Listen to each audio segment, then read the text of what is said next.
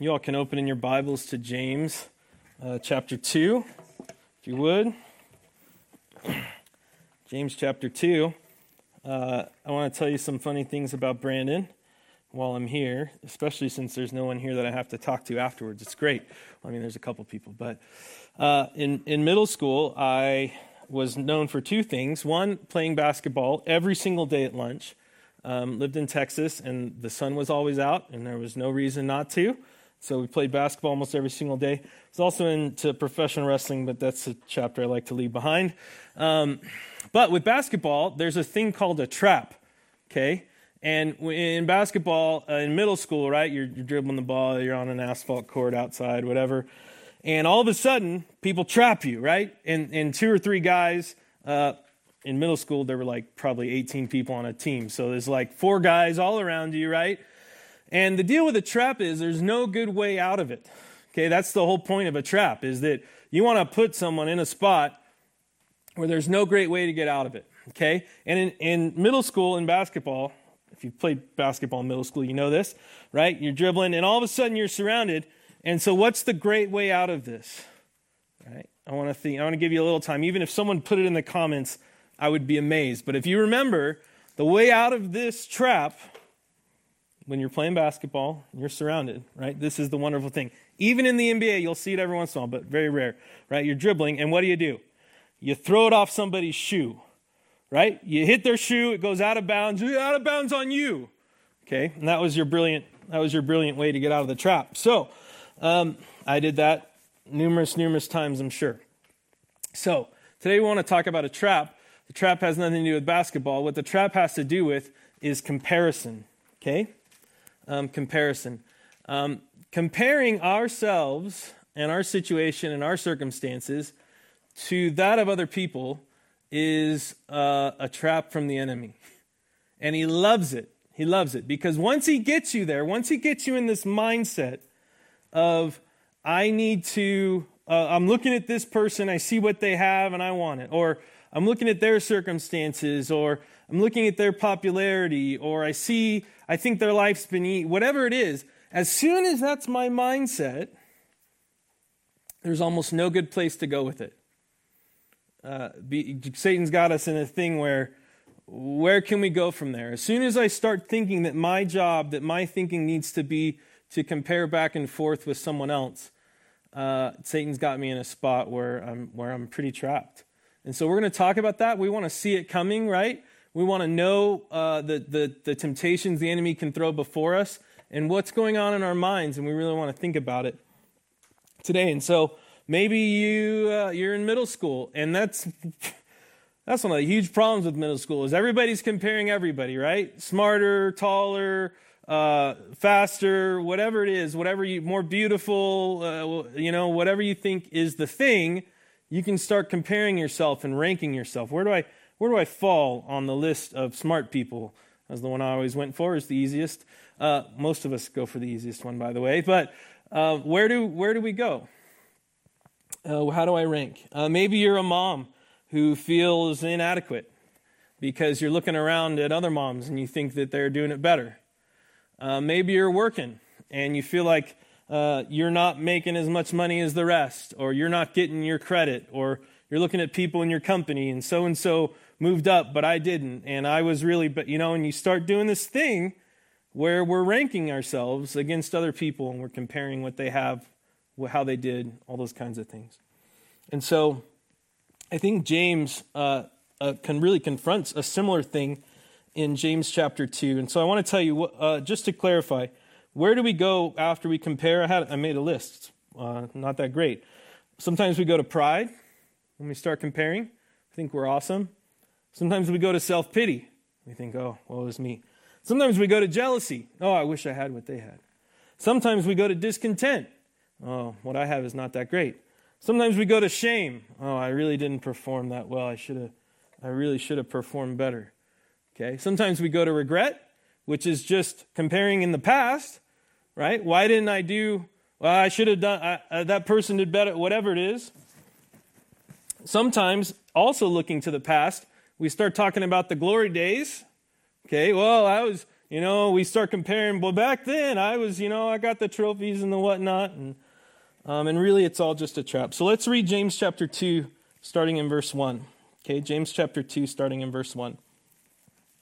My brothers, show no partiality as you hold the faith in our Lord Jesus Christ, the Lord of glory. For if a man wearing a gold ring and fine clothing comes into your assembly, and a poor man in shabby clothes also comes in, and if you pay attention to the one who wears the fine clothing and say, you sit here in a good place, while you say to the poor man, you stand over there, or sit down at my feet, have you not then made distinctions among yourselves and become judges with evil thoughts? Listen, my beloved brothers, has not God chosen those who are poor in the world to be rich in faith and heirs of the kingdom, which he has promised to those who love him? But you have dishonored the poor man. Are not the rich the ones who oppress you and the ones who drag you into court? Are they not the ones who blaspheme the honorable name by which you were called? If you really fulfill the royal law according to the Scripture, you shall love your neighbor as yourself, you are doing well. But if you show partiality, you are committing sin and are convicted by the law as transgressors. For whoever keeps the whole law but fails in one point has become accountable for all of it. For he who said, do not commit adultery, also said, do not commit murder. If you do not commit adultery, but you do murder, you have become a transgressor of the law. So speak and act as those who are to be judged under the law of liberty. For judgment is without mercy to the one who has shown no mercy. Mercy triumphs over judgment. I'm going to pray again for us that we could understand God's word rightly. God, thanks that you would give us your word, that you would provide us with something that can check our hearts, something that can encourage us, that you wrote it down for us. We don't have to make this up. And so, God, as we turn to your word now, I pray to be an encouragement and a challenge to your people and to my own heart, God. Thank you for your love and your forgiveness.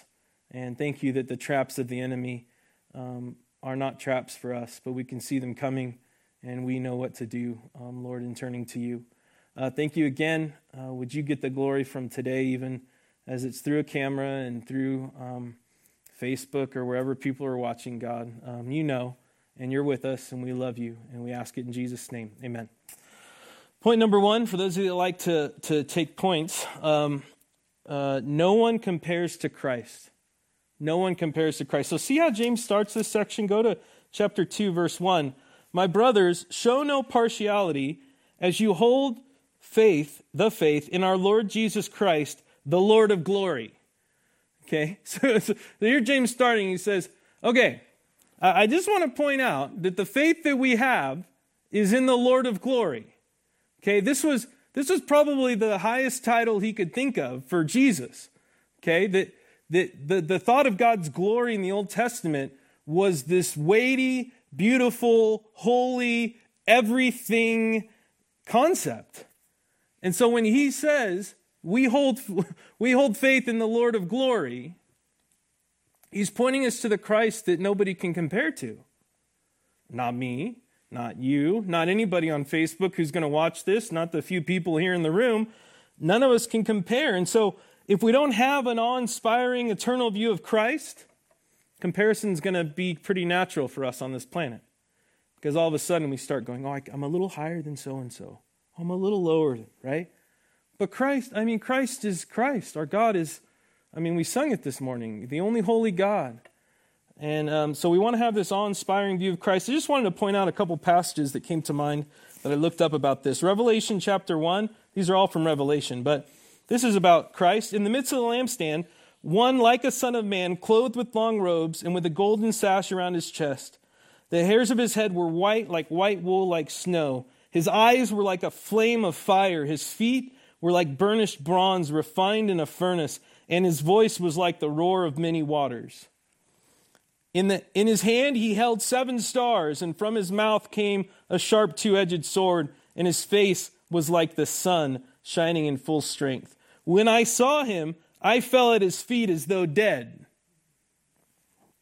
But he laid his right hand on me, saying, fear not, I am the first and the last, the living one. I died, and behold, I am alive forevermore, and I have the keys of death and Hades. That's a pretty glorious Christ. Revelation 4:11, worthy are you, O Lord and God, to receive glory and honor and power, for you created all things, and by your will they existed and were created. Revelation 5:9, and they sang a new song, saying, worthy are you to take the scroll and to open its seals, for you were slain, and by your blood you ransomed people for God, from every tribe and language and people and nation. And you have made them a kingdom of priests to our God, and they shall reign on the earth. Then I looked, and I heard around the throne and the living creatures and the elders the voices of many angels, numbering myriads of myriads and thousands of thousands, saying with a loud voice, worthy is the Lamb who was slain, to receive power and wealth and wisdom and might and honor and glory and blessing. And I heard every creature in heaven and on earth and under the earth and in the sea and all that is in them, saying, to him who sits on the throne and to the Lamb be blessing and honor and glory and might forever and ever. And the four living creatures said amen, and the elders fell down and worshipped. Okay? This is Christ. He's everything. So the thought that I need to rank myself amongst us down here, it doesn't need to happen. And so if I'm holding faith in this most glorious Christ, to whom no one compares, but then in my heart I say, well, I don't like you. I think I'm better than you. I've missed something there.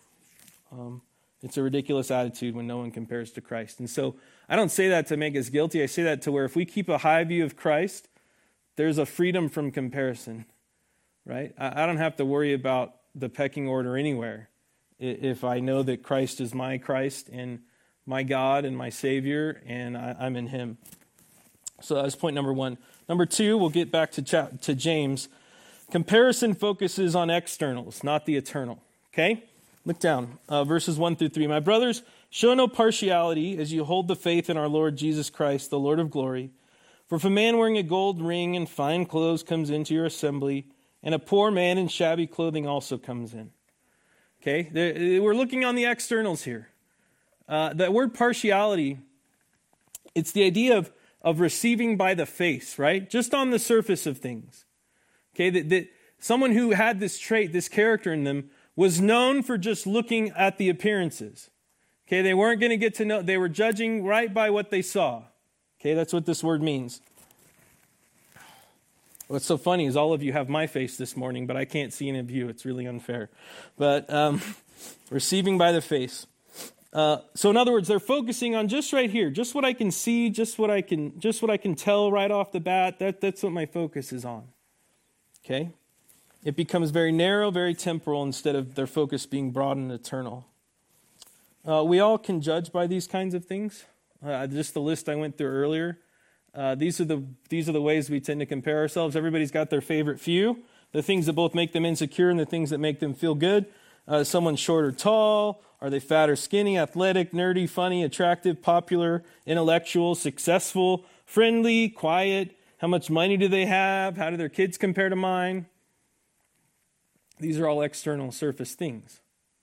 Okay, that's not eternal things that I just said. Those are temporary things, and so that's what's going on here in the church in Jerusalem that James is writing to. He says someone comes in. They've got the gold-fingered man, you got the poor man. Verse 3: if you pay attention to the one who wears the fine clothing and say, "You sit here in a good place," and you say to the poor man, "You stand over there, sit by my feet," have you not made distinctions among yourselves? Okay, point number 3. So second was comparison focuses on externals. Number 3, comparison makes me the judge instead of Christ. Comparison, look down, verse 4. Have you not then made distinctions among yourselves and become judges with evil thoughts? Okay, that word distinction, it's an interesting word where it means like to hesitate, as if the final decision stops with me. Okay, we all do this sometimes where someone asks us to do something and we hesitate, right? Because we're thinking, is that worth it? Is that what I want to do? Is this really? what we should be thinking, and some of us do this too, and we want to grow in this, is this what the Lord wants me to do? Does the Lord want me to be involved in this? But there's this thought of it's a hesitation. In Acts 10:20, you don't have to turn there, but God tells Peter, there's going to be some guys come to you, and they're going to tell you to go with them, and you need to go, and he uses this word, without distinction, without delay, without hesitation, without thinking whether it's, just do it, okay? And so the men come, and they're from a Gentile who Peter wants to invite Peter into his house. And normally a Jewish man like Peter would have stopped and said, well, there's a lot of laws we have to consider here before we go forward.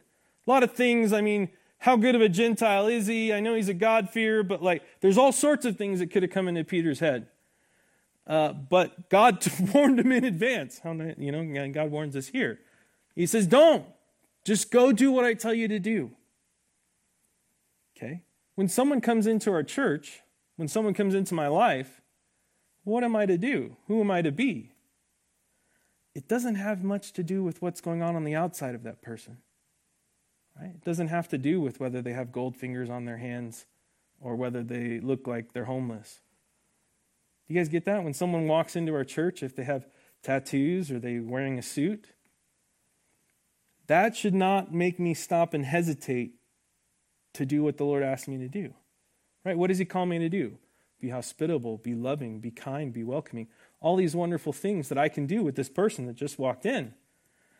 But it has nothing to do with me stopping, hesitating, making a distinction about where they rank. Right? Oh, do they rank in the good seats or the bad seats? Okay, and that makes me the judge. And it puts that hesitation, that stopping makes me think I get the final say. 2 Timothy 4:1 says, "I charge you in the presence of God and of Christ Jesus, who is the judge of the living and the dead." Okay, I'm not the judge.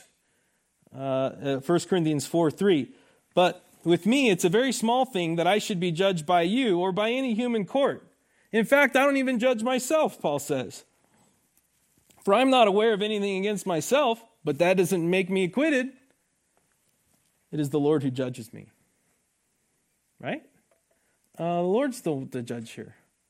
He's given me clear instructions most of the time of what he wants me to do. And if I stop to compare, if I stop to put things in a pecking order, even if I put myself lower, I can shrink back in not courage. I can shrink back in discouragement or shrink back in pity instead of being bold to do what the Lord wants me to do. Okay? I want to be that bold person. Now, I want to stop and make a note for some of you, and it helps my soul too. I'm not talking moral right and wrong judgments, okay? This is not the word. This is a different thing. Even then, though, we judge by the word of God, right? But when someone comes and asks me if something's right or wrong, it's okay to tell them what the word says. I don't have to say, oh, we don't make distinctions here. You guys get the difference? If the word of God says something's right or wrong, it's right or wrong. That's not me making the distinction, okay? But when someone walks in and I don't know them and all I see is the outward appearance, then I make a distinction. That's what we're talking about here. That's the thing that's wrong, okay? So we're not talking moral judgments. It's not saying or believing that someone did something wrong or whatever. Really, even then, even if I know that someone did something wrong, there's a second step that I can take that is beyond where I should go if I start comparing myself to them, right? Even if I know someone's done something wrong, that doesn't put me above them. That we're still all sinners here, right? Even then, I don't want to start playing the comparison game where I act like I have some right to tell them. By the way, this is pretty freeing. You're not the judge. I'm not the judge. There's a lot of responsibility on the judge. It's not me. Like I said, it simplifies life when all I need to do is say, I need to obey what God tells me to do to this person. I need to love them, I need to encourage them, I need to walk with them, I need to teach them, whatever it is, those are the things, I can jump right into those. There's freedom just to do. I don't have to rank anything beforehand. Oh man, if I could tell you, in middle school it was all about ranking, right? It was all about who was where and who was and all this stuff, and it just was a waste of time. There's so much more that could have, so much more fun that could have been had, so much more life, so much more everything if we hadn't played those comparison games. Okay. Point number 4. This is the primary reason why comparison is a trap, is because comparison doesn't lead to Christ-like actions. Okay, look down here. At least we have an example here. We have a couple others in the scriptures as well. But verse 4, have you not then made distinctions among yourselves and become judges with evil thoughts? Listen, my beloved brothers, has not God chosen those who are poor in the world to be rich in faith and heirs of the kingdom, which he has promised to those who love him? But you have dishonored the poor man.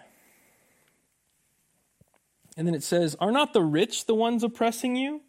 And the ones who drag you into court? Are they not the ones who blaspheme the honorable name by which you were called?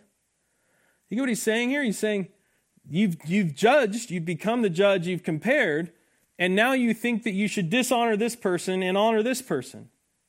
When in reality, the Lord's choice was the exact opposite. The people they were trying to be friends with were the ones that were blaspheming and needed to be told they were blaspheming. And the poor people who they were dishonoring, God had chosen to be rich in faith. Now, that's not always the case, but here it was. And yet, because they had ranked themselves, well, there's rich people, there's us, and there's poor people. So therefore, people that are lower than me, I treat badly. People that are higher than me, I treat well because I want to jump above them someday. All right? And so it did not lead to Christ-like action. In fact, it had led them to the exact opposite of what God would have wanted them to do. And so instead of respecting everyone, and we have this other, like verse 3 mentions that, 6 and 7, 5, 8, that, about how they should be treating people and shouldn't. What does favoritism look like? Well, today, we don't buy pews, thankfully. You don't get a good seat, because you're rich around here. Doesn't apply today because there's a lot of seats available, right? If you come in today, we're just going to be happy to see you. So what does favoritism look like? Making fun of people, laughing at people, ignoring people.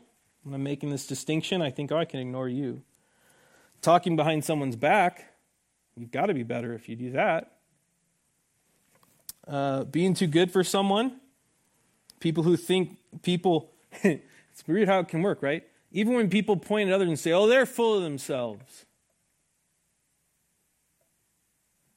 Well, you sounded kind of full of yourself when you said that they were full of themselves. Just caring for my people, right? Well, if you're my people, then I care for you. But if you're up here or if I think you're down there, then I don't have to care for you. I've made a distinction. Not being friendly, not caring about someone's feelings, caring about how this person will make me look.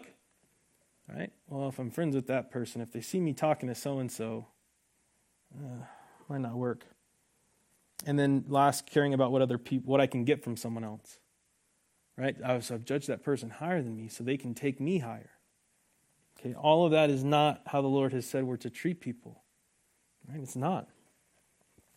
Faith in our glorious Lord. All these have to do with how we compare ourselves to others and how we treat those that we think are lesser than us or unimportant to us. But faith in our glorious Lord should lead us to be unselfish, not comparing, not judging, not disrespecting anyone. Our faith is incompatible with that kind of favoritism, with that kind of comparison. Okay? The biggest part of this, though, is trusting God. Why do I say that? I seek to compare usually because I don't like where I'm at. Or I want to make myself feel better about where I'm at.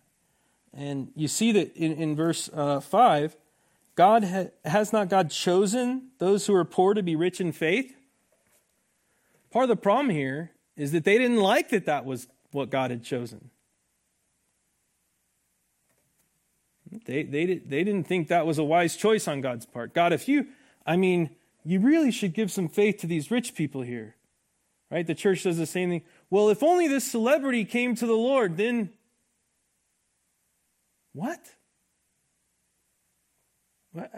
I mean, any person coming to the Lord is wonderful, but we don't need a celebrity. We have the only celebrity there really is. This is Jesus Christ. That's it. He's the only one. It's the only one worth comparing everyone to. And sometimes in middle school, we think, oh, God didn't make me right. I should have been taller. I should have been. God didn't choose you for the promotion. But think about this, right? God did make you correctly. God chose you for salvation. God has given you eternal life if you're a believer in Jesus Christ. We have the gospel, right? The only God, the only real God, and the only God who came and suffered for his people, right? And made himself lowly, even though he never deserved to be so, that we could be saved. And so we need to think about trusting God. He's got a spot for you, and you're in it. And that doesn't mean he wants you to grow, progress, but you're in the spot that he has for you. We don't need to be comparing who's where, okay? Not spiritually, not physically, not monetarily, not anything, okay?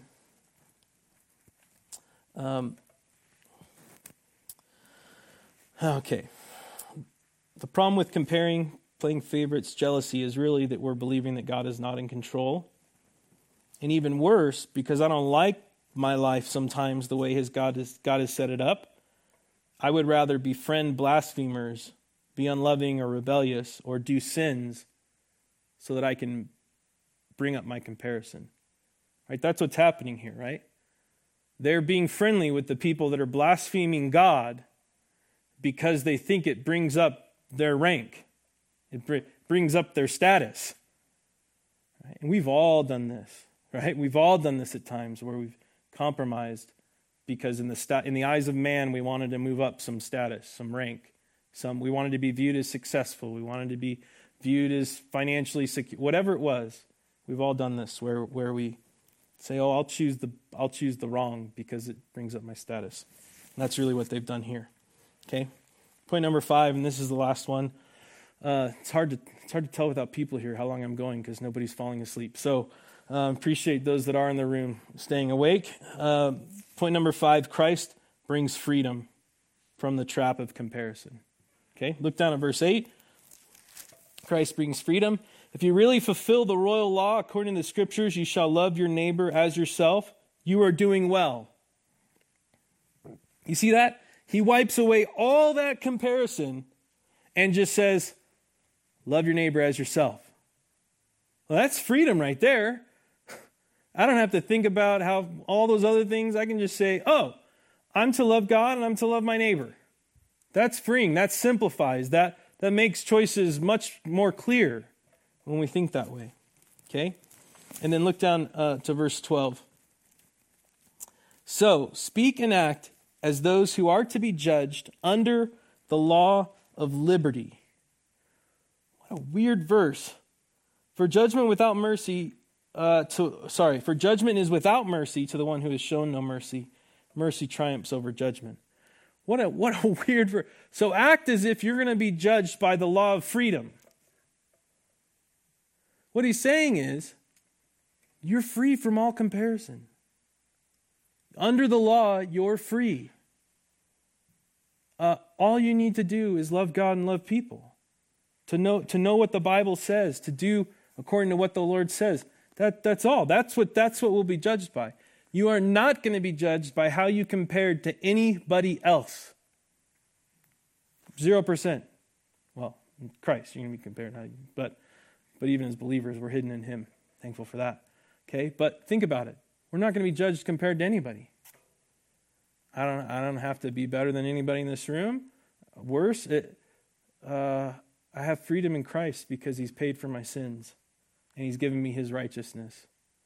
And so I don't have to live according to that kind of comparison. Jesus says this same thing. John 8:31. So he said to the Jews who had believed him, if you abide in my word, you are truly my disciples, and you will know the truth, and the truth will set you free. Abide in his word, know the truth, truth sets you free. What's missing in all that? Comparison to anybody. Right? He didn't need the Jews to compare themselves to the Gentiles. He didn't need the Pharisees to be above the peasants. He didn't need the Sadducees in the temple. He didn't need any of that. What he said is, abide in my word, know the truth will set you free. Well, and then instead of thinking how I compare to people, I should probably think about God's word and the truth. Okay? What does God want of me? Who has he made me? Right? I'm hidden in Christ. I have his righteousness. My soul is saved in heaven, secured with him, right? I have the Spirit as a guarantee within me. Okay? I have a new body weight. Like, there's all these things that we could say about ourselves that'll give you freedom. Okay? And Galatians and Peter warn us of something. Galatians 5:13. You were called to freedom, brothers, only do not use your freedom as an opportunity for the flesh, but through love serve one another. Peter, 1 Peter 2:16, live as people who are free, not using your freedom as a cover-up for evil, but living as servants of God. I love when verses are that close together because it shows you a pattern, right? It shows that I can have this concept of freedom, and there's this temptation to use it wrongly, right? To think that I need to rank myself, or think I should be selfish, or think my goal is to move up in status, right? I have freedom, and I could use it to try to adjust my status, but instead, what does the Lord say? Be a servant. Right? The end of the one in Peter says, living as a servant of God. The end of Galatians 5:13 says, but through love serve one another. Okay? How free is that? I can go around and say, I know right where I rank. I'm a servant. Servant of everybody. Servant of Christ. Okay? So, why preach on this today? Why go to James in a weird passage about favoritism? To talk about comparing. I trust that the Lord can use it in your hearts, right? In whatever area you might be tempted to be trapped, okay? But for me, like most things in my life right now, it goes back to my little daughter Leah, okay? She's disabled. She's handicapped. She is not strong, okay? She's made our family different in so many ways since she's been born. And it's different in many ways compared to other families. Right? And so there's a trap if I start thinking, oh, well, how does my family compare now to so-and-so's family? How does our day, how does the stress on me, how does the, how, wait. Those paths won't take me anywhere good. What will take me to a good place? The Lord gave us our sweet little Leah. She's right where she should be. She's going to progress as the Lord wants her to progress. He didn't make a mistake in the things that he's done wonderfully well. I can be thankful that the Lord gave me a wife and my sons and Leah and even our in-laws and parents on various sides and this church, right? All of this, God has not made a mistake in setting my daughter in the middle of it, right? And if I start comparing, then it's almost like I'm trying to find God's mistakes, right? And I don't need to do that. I can walk forward in freedom saying, I am the right dad for her. We are the right family for her. She will progress. Like all this stuff I can say in freedom. And so I didn't want any of you thinking that I'm preaching this for you. Selfish preaching for me, right? I don't need to compare. I don't need to rank. And it's going to be a lesson that I need to teach her, right?